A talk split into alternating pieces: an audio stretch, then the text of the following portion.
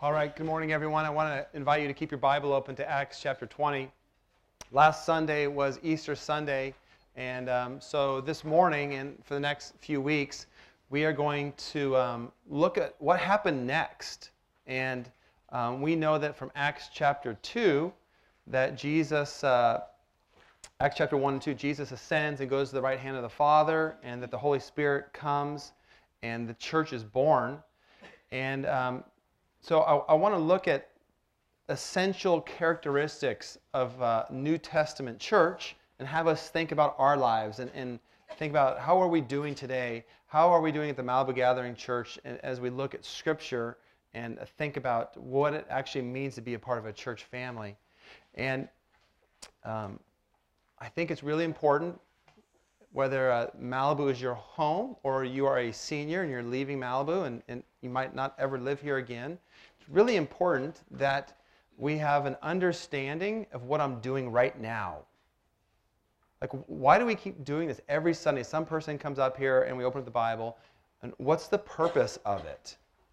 And what I, what I believe for my life and what I believe is healthy for everyone's life is that that my job is to help us together live out the gospel.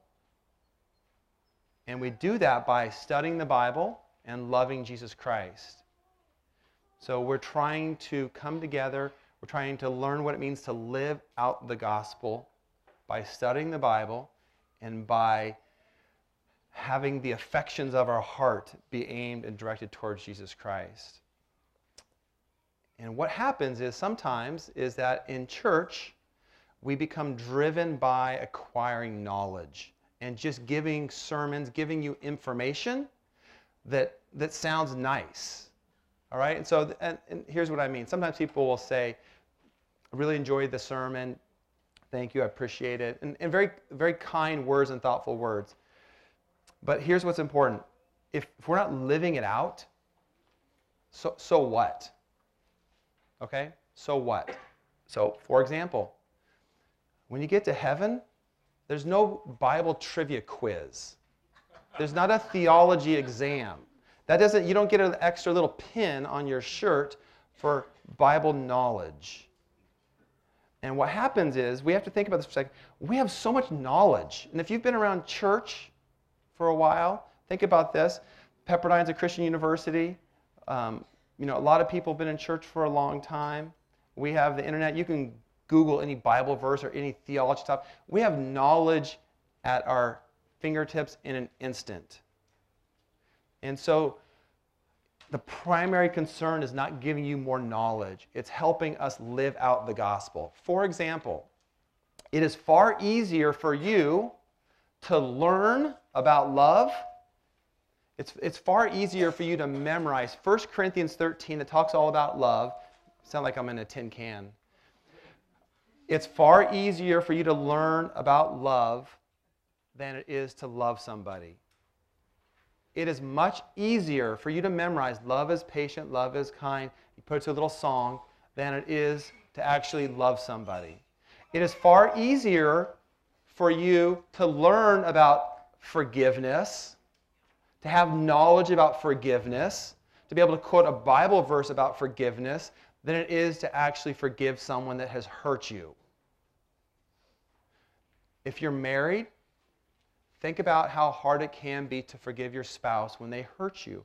And the closer you are to people, the more you love people, and, and their ability to hurt you increases, the harder it is to forgive. It's easy to learn about patience I can give you knowledge and Bible verses about patience. It's really hard to be patient with people that make mistakes, that are irritating to you. So, as we look at the Bible this morning, my, my goal is not to fill your head with more knowledge, it's to help us understand how do we actually live out the gospel? How do we actually do this? Not primarily focused about giving you more head knowledge.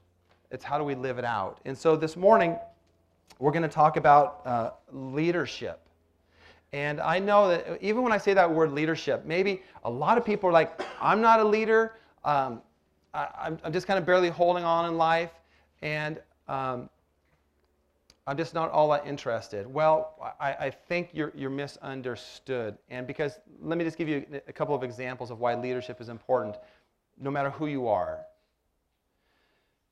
Is that leadership means you care about people. Take, for example, um, just a, a home, a, a family, husband, wife, they have kids. If, if mom and dad are not committed to raising their kids in a way that will be honoring to Christ, there, something happens. So, anytime you have a, a gathering of people, a, community of people, um, leadership means that we, we are caring for one another. And so, it doesn't matter who you are, it doesn't matter if you have a title or no title. Leadership means that you actually care and love people outside of yourself. And um, I was reading this week um, an article, I think it was about 10 years ago, that uh, Tim Keller wrote, and they did it part of a leadership development at their church. And he talked about the idea of leadership with these two words. And the two words are steward leadership. Steward leadership. And, and what he does, really interesting, he goes back and, and during ancient times, during New Testament times, and he looks at the word in a way that Jesus uses the word and applies it to leadership. And, and here's the basic idea is this, is that stewards in, Old, in New Testament times, in ancient times, stewards were often slaves. They were often slaves who oversaw large plantations or large estates. So they would be responsible for the vineyard, how the houses ran, all these different aspects of the, of the estate. They were a house manager. They were the overseer, but they were also a slave. And so here's this, this word captures something really important. Number one, that if you are a Christian, if you are a follower of Christ, then Jesus Christ is your master. That he is the one who has unconditional control over our lives. At the same time, he calls us to be responsible for the resources he gives us. So, going all the way back to Genesis, the Bible says that we are responsible, we are stewards of God's creation, that we are to take care of the earth. But also, then, as we get to New Testament times, the idea of, is this is that we are to be stewards of one another's lives, that we are to be caretakers of each other's lives. And in that sense, we are, all have a leadership responsibility. And what happens is we, we become so self focused, we become so preoccupied with our own problems that we can't understand and see other people around us. In fact, I was a friend of mine uh, was laughing a few weeks ago, and I think he was kind of half joking about himself, but he made the comment uh, of everyone else's problems seem so simple and easy compared to my own. And he was kind of, he was, it was a little bit of a self reflective comment. I think it's true. The difference between what he said and what most of us do and live is we can't even see that about ourselves. All we see is our problems. And we can't see what's going on in other people's lives. And so the idea of steward leadership is this. This applies to everyone, doesn't matter if you're young or old. It's the idea of this is that number one, that Jesus Christ is your master, that we serve him. If you are a, if you are a Christian, that we have an unconditional devotion to him. At the same time, though, then we are responsible for each other's lives, that we are responsible for one another's well beings. And so the leadership is this, and this is true in the church, that, that the church rises and grows and has health, or it shrinks and contracts and becomes unhealthy based on leadership. Not just, not just me, although the pastor has a significant role in that, but in each other's lives, that we are looking at each other's lives, that we are caring for one another's lives. And so this morning in, in Acts chapter 20, Paul um, gives this speech, and it's the only speech that Paul gives to other Christians. All of his other speeches are speeches that he, that he gives to non believers, and he's trying to persuade them that the gospel is true. In this speech, he's, he gathers together leaders in the church and gives them a talk. And so um, the exact historical context is this is that there are elders, these leaders in the church from Ephesus, and Paul is going to come and speak to them. But there are significant truths for all of us to understand um, how to be healthy. So let me go back and connect one last thought in the beginning. Think about the New Testament church. Acts chapter 2, it describes what the church was like. How many sermons did they hear? One. They heard one sermon from Peter, and all these radical things start happening. So, on, based on one, like how many sermons have you heard in your life? Like, ad nauseum, like just stop. Like, just too much. Too many sermons, too much talking. And I think it's true. They heard one sermon, and people's lives were radically changed. So it's almost this like stop the information, live, live it out, make it happen. Make these things that um, we're going to talk about this morning, make them a part of your life. I, I'm not giving you a good sermon if I just give you lots of information and says, oh, that's nice, that's neat. The goal is for it to change your life because we're studying the Bible and because the affections of your heart are on Jesus Christ. And so we have to make that we have to make that assertion that that is the goal. That is my goal. It's not to, to, to uh, just pass on more information. So, number one, we'll, we'll look at a short list of characteristics of leaders, of people who care about other people. Now, for example, we've got leaders right now in um, the trailer over there. They're leading little babies and little, little, little kids. But what they're doing is they're taking responsibility. We've got elementary kids right now, and there's someone up there is taking responsibility for them. There's middle school kids and high school. There's someone taking responsibility for them. There's someone in the church taking responsibility for the financial health of the church. There's people who take responsibility for prayer afterward. So the point is this is that we are a community of people that are not self-focused. If you're self-focused, you're just knowledge focused. Here's the list. Number one, steward leaders are alert to their own lives. So we have to, I'll just show you um, Acts chapter 20, verse 28. Paul says this, and he's speaking to other leaders in the church. He says, Pay attention to yourself. Chapter 20, verse 31. Paul says, Therefore, be alert so there's one aspect to your life that is really, really important for you to understand is you have to be alert to your own life. What, and, and think of it this way what are the things in your life that create discouragement? What are the things in your life that steal joy from your life? And think about these things. What are the things that create temptations in your life? Tune into your life. What are the things that prevent you from caring about other people? What, what are the things in your life that make you just so self centered? What are the things in your life that make you go negative all the time?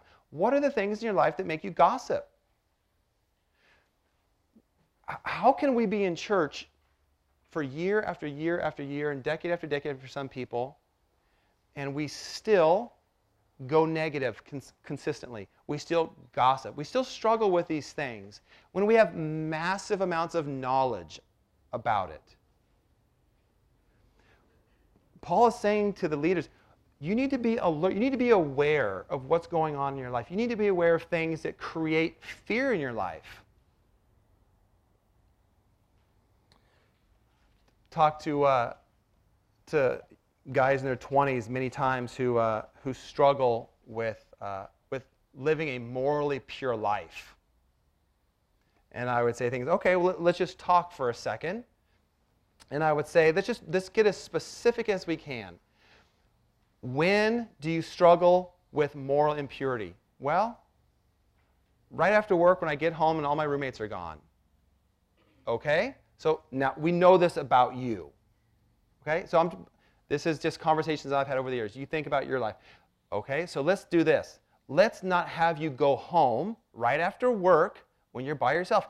Go to the gym, go work out, go do something where you're not in that position.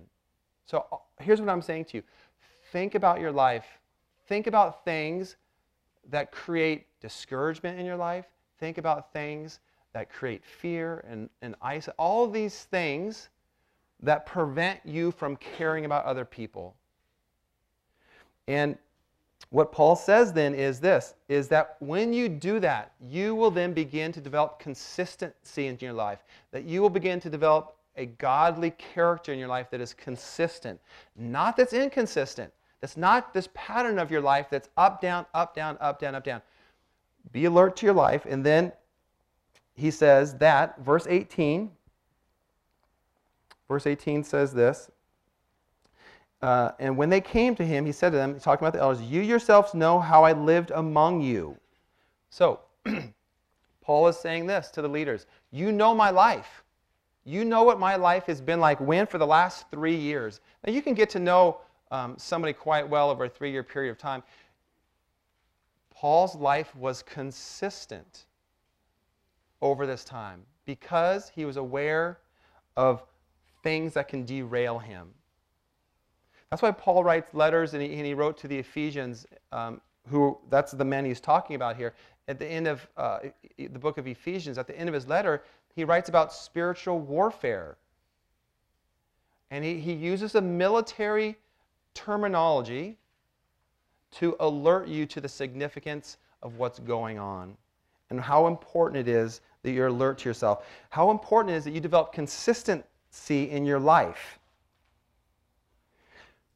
Ask yourself this what, what is going on in your life that prevents you from consistency? From developing God like character, from developing habits in your life that are Christ like. Why are you so inconsistent? Why are you up and down? Well, part of the problem is this is a lack of attentiveness to your own life. One guy said, uh, John Owen, really old Puritan pastor, said this Every act of sin is a fruit of being tired of God. Every act of sin is a fruit of being tired of God. So when I say be alert, and Paul says be alert to yourself, what are, again, last thing, moving on, what are the things that create discouragement in your life, that create doubt in your life? That God is faithful, that God is good, that God wants to bring blessing into your life. That's number one. Number two, steward leaders are alert to other people. Verse 19 says this serving the Lord with all humility with tears. Now he's going to mention tears two times. Um, in verse 19, and then he says in verse 31 again. He says this I did not, um, verse 31, therefore be alert, remembering that for three years I did not cease night and day to admonish every one of you with tears. Now, what's going The apostle, now, if you've been around church for a little while and, and studied the Bible, at least for me, when I think of the apostle Paul, I can think about 10 words before tears when I think of the apostle Paul. He kind of just like can be like just a hard guy. Like, just, you're, Paul, you're not very nice most of the time. But he says this tears. And I started thinking about that. How is that honestly a, a part of our church? That we are aware of people and their sorrows and the things they're going to? That you love that? Number one, do you love anyone enough besides yourself that when someone else is going through a hard time, that it affects you that way? I, and I just don't know the answer to that. What I do know, though, is that yesterday, and I was, I was preparing a little bit, and somehow I got um, distracted online, and I came across a couple of uh, videos, and it was the, I don't know the exact title, but it was something along the lines of um, behind the scenes of rock bands. And um, so that's what the internet does, right? The first band that I, I listened to was the band called Sublime that was, uh, I think, popular in, in the 90s. And um, the lead singer um, uh, accidentally killed himself. I think it was accidentally on heroin. And um, what was interesting to me, or my takeaway, and what caught my attention of this, was just um, the humanity that became evident. And they talked, they interviewed his wife, and they interviewed his friends, and they talked about how his, um, his newborn baby boy would not ever experience his dad. And what behind what was behind that that made me keep watching was the sorrow. That what what was clear is they I don't remember the man's name. They loved this guy. That they genuinely loved this guy. And then the next band I, I, I caught and I had to turn off was um, Red Hot Chili Peppers. And one of their band members died of a heroin overdose. And it was almost the exact same thing. And I was like, how many rock and roll stories are they like all the same? And here's what they say We're going to party harder than anyone else, and then someone dies, and then they are filled with grief and sorrow. And I thought, I, I wonder if these guys who are rock and roll stars and party and take drugs and just do, take debauchery to its highest level, right? Um, my sense was this that they loved each other. That in the midst of their debauchery, okay, we just put that over there for a sec, they genuinely loved one another. And I'm like, I just don't know if that even exists in the Church of Jesus Christ.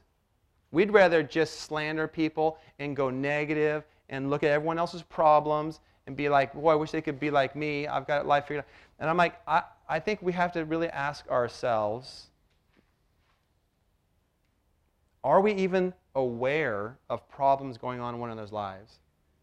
Are we too self focused? Are we too preoccupied? And it, it, it helps us because when we look and we see the church throughout Acts, we see one of the, one of the most clear evidence of a New Testament church is that people loved one another, that people made sacrifices for one another. And I just wonder if we're so preoccupied and so busy and want to have fun and want to go on to the next thing and want to work really hard so we can play really hard, that all we can do is just keep going on to the next thing. And Paul says this that leaders are alert to others, that, that you are aware of what's going on in people's lives, that we love one another. Number three, these are all things that the Apostle Paul is encouraging to happen within the church. And these are things that we want to encourage within our church that we're self aware, that we're others aware. Number three, he talks about endurance. Endurance, that, that leaders have endurance. And please, again, don't, you have to think of yourself, everyone here, as having some way, some role of leadership. So we all need to think about endurance. Verse 19 says this uh, serving the Lord with all humility, with tears, and with trials that happen to me. Uh, and then he says in verse 22 and 23, and now, behold, I'm going to Jerusalem, constrained by the Spirit. The Holy Spirit's going to lead him to Jerusalem, not knowing what will happen to me there, except that the Holy Spirit testifies to me in every city that imprisonment and affliction await me. Trials, affliction, and prison are what is coming on, on, uh, on the horizon for the Apostle Paul. And we think about this, and, and we just had um, you know, a group of you that are seniors, and some of you have plans for your future, some of you don't. But here's one thing I can tell you that life is filled with challenges. And some of you, some of you might have a plan, detailed plan, and it might work out perfectly, and you might get married, and you might have two healthy kids, and they make lots of money, and just life just goes. Some of you, it's not going to go that way. And I'm telling you right now, ahead of time, that there will be real challenges, that there will be things that happen in your life that are hard. And leaders have endurance. Leaders don't quit. Leaders don't just give up because life gets hard. I can remember um, uh, when I graduated from college and uh, I decided that uh, I was going to go work with Young Life uh, up in Port Townsend, Washington. And um, the desire to quit and walk away, even occasionally to think about just like this Christianity stuff. I was more confused after I graduated. I graduated with a degree in religion and theological studies. And I, after my college years, my early 20s, I had to wrestle through things. And you know what? I didn't have any friends. My friends were teenagers and people in their 40s who seemed really, really old to me at that time. right? And I'm 46 now, so I was like 22, and I would hang out with 13 and 14 year olds or married guys with kids. And life was just hard. It was not fun. You go from college to like fun, just fun times, to 13 year olds and old people. But but you can't quit. You cannot give up. You, some of you might get married and a year later you're thinking, "What in the world did I just do? Why did you cannot quit?" You, you'll, there will be times when you feel like you want to ship your kids off to somewhere far away. You don't get to. You just don't get to. You're going to want to quit and move churches. You're going to want to quit your job and move on to the next thing. And I'm not saying there are times when you need to move on, but I'm going to tell you the temptation to give up on people, the temptation to give up on people is real. And you want to move on. And the Apostle Paul says that we are to be people who have endurance. And the reason why you can develop endurance is when you know the purpose of your life. So, next is this that, the Apostle Paul gives us a clear purpose to our lives. Look at verse 24. He says this, but I do not account my life of any value. That means he understands, as I said in the beginning, that Jesus Christ is his master, that Jesus Christ is his Lord, he says, I do not account my life of any value, nor as precious to myself, if only, here's his purpose, I may finish my course and the ministry I received from the Lord Jesus. Endurance comes when you have a clear purpose, and that is this. You are faithful to the end, that you remain faithful to your Lord and Savior Jesus Christ. that trials come, that afflictions come. But the essential mark of a true follower of Jesus Christ is you persevere, that you have endurance, that you don't give up. Next, another significant trait, and this is an interesting one in the midst of the others, is this is generosity. Generosity. Chapter 20, verse 33 says this. I coveted no one's silver or gold or apparel. There's something that's really significant about our lives and about money and the role money plays. Paul says this to the other leaders that my ministry was not defined by money. Verse 34 You yourselves know that th- these hands minister to my necessities and those who are with me. In all things, I have shown you that by working hard in this way, we must help the weak. So, whatever your job is, make a commitment to do your work unto the Lord, that you work hard. That, that, that doing your work with integrity is essential part of you living out the gospel. And then he says this these are the words of Jesus Christ. It's more blessed to give. It's more blessed to give than to receive. And there's this these three little words that are important. Well, help the weak. To help the weak. That, there, that there's to be a part of our financial generosity that we are giving to help the weak, to help people who are going through hard times. So, how we live our lives matters. The Apostle Paul is encouraging us to put into practice. And that's what James writes that, that real faith is lived out. And we're going to look more at um, more at different aspects of the church and how they are to be put into practice. So, how, how can you put into practice this idea of leadership? It means that you, you take some part of your day and you're alert to things that can take you off of Jesus Christ. Be alert to the things you take in. What, what are the things you're allowing in?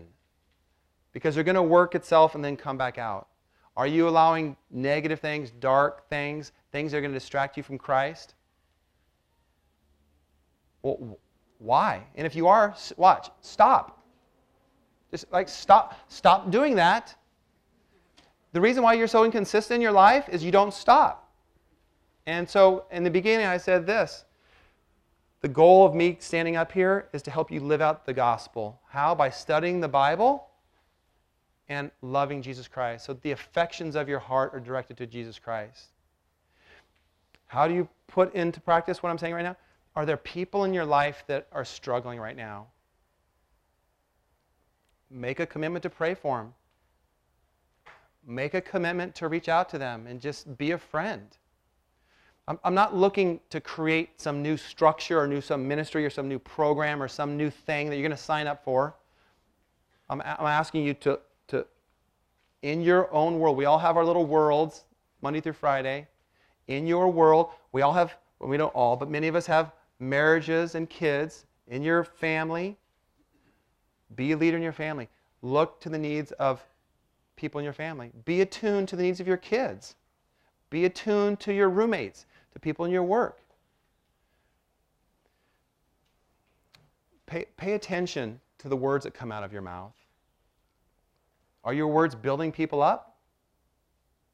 Are you stuck in this pattern of, of negativity?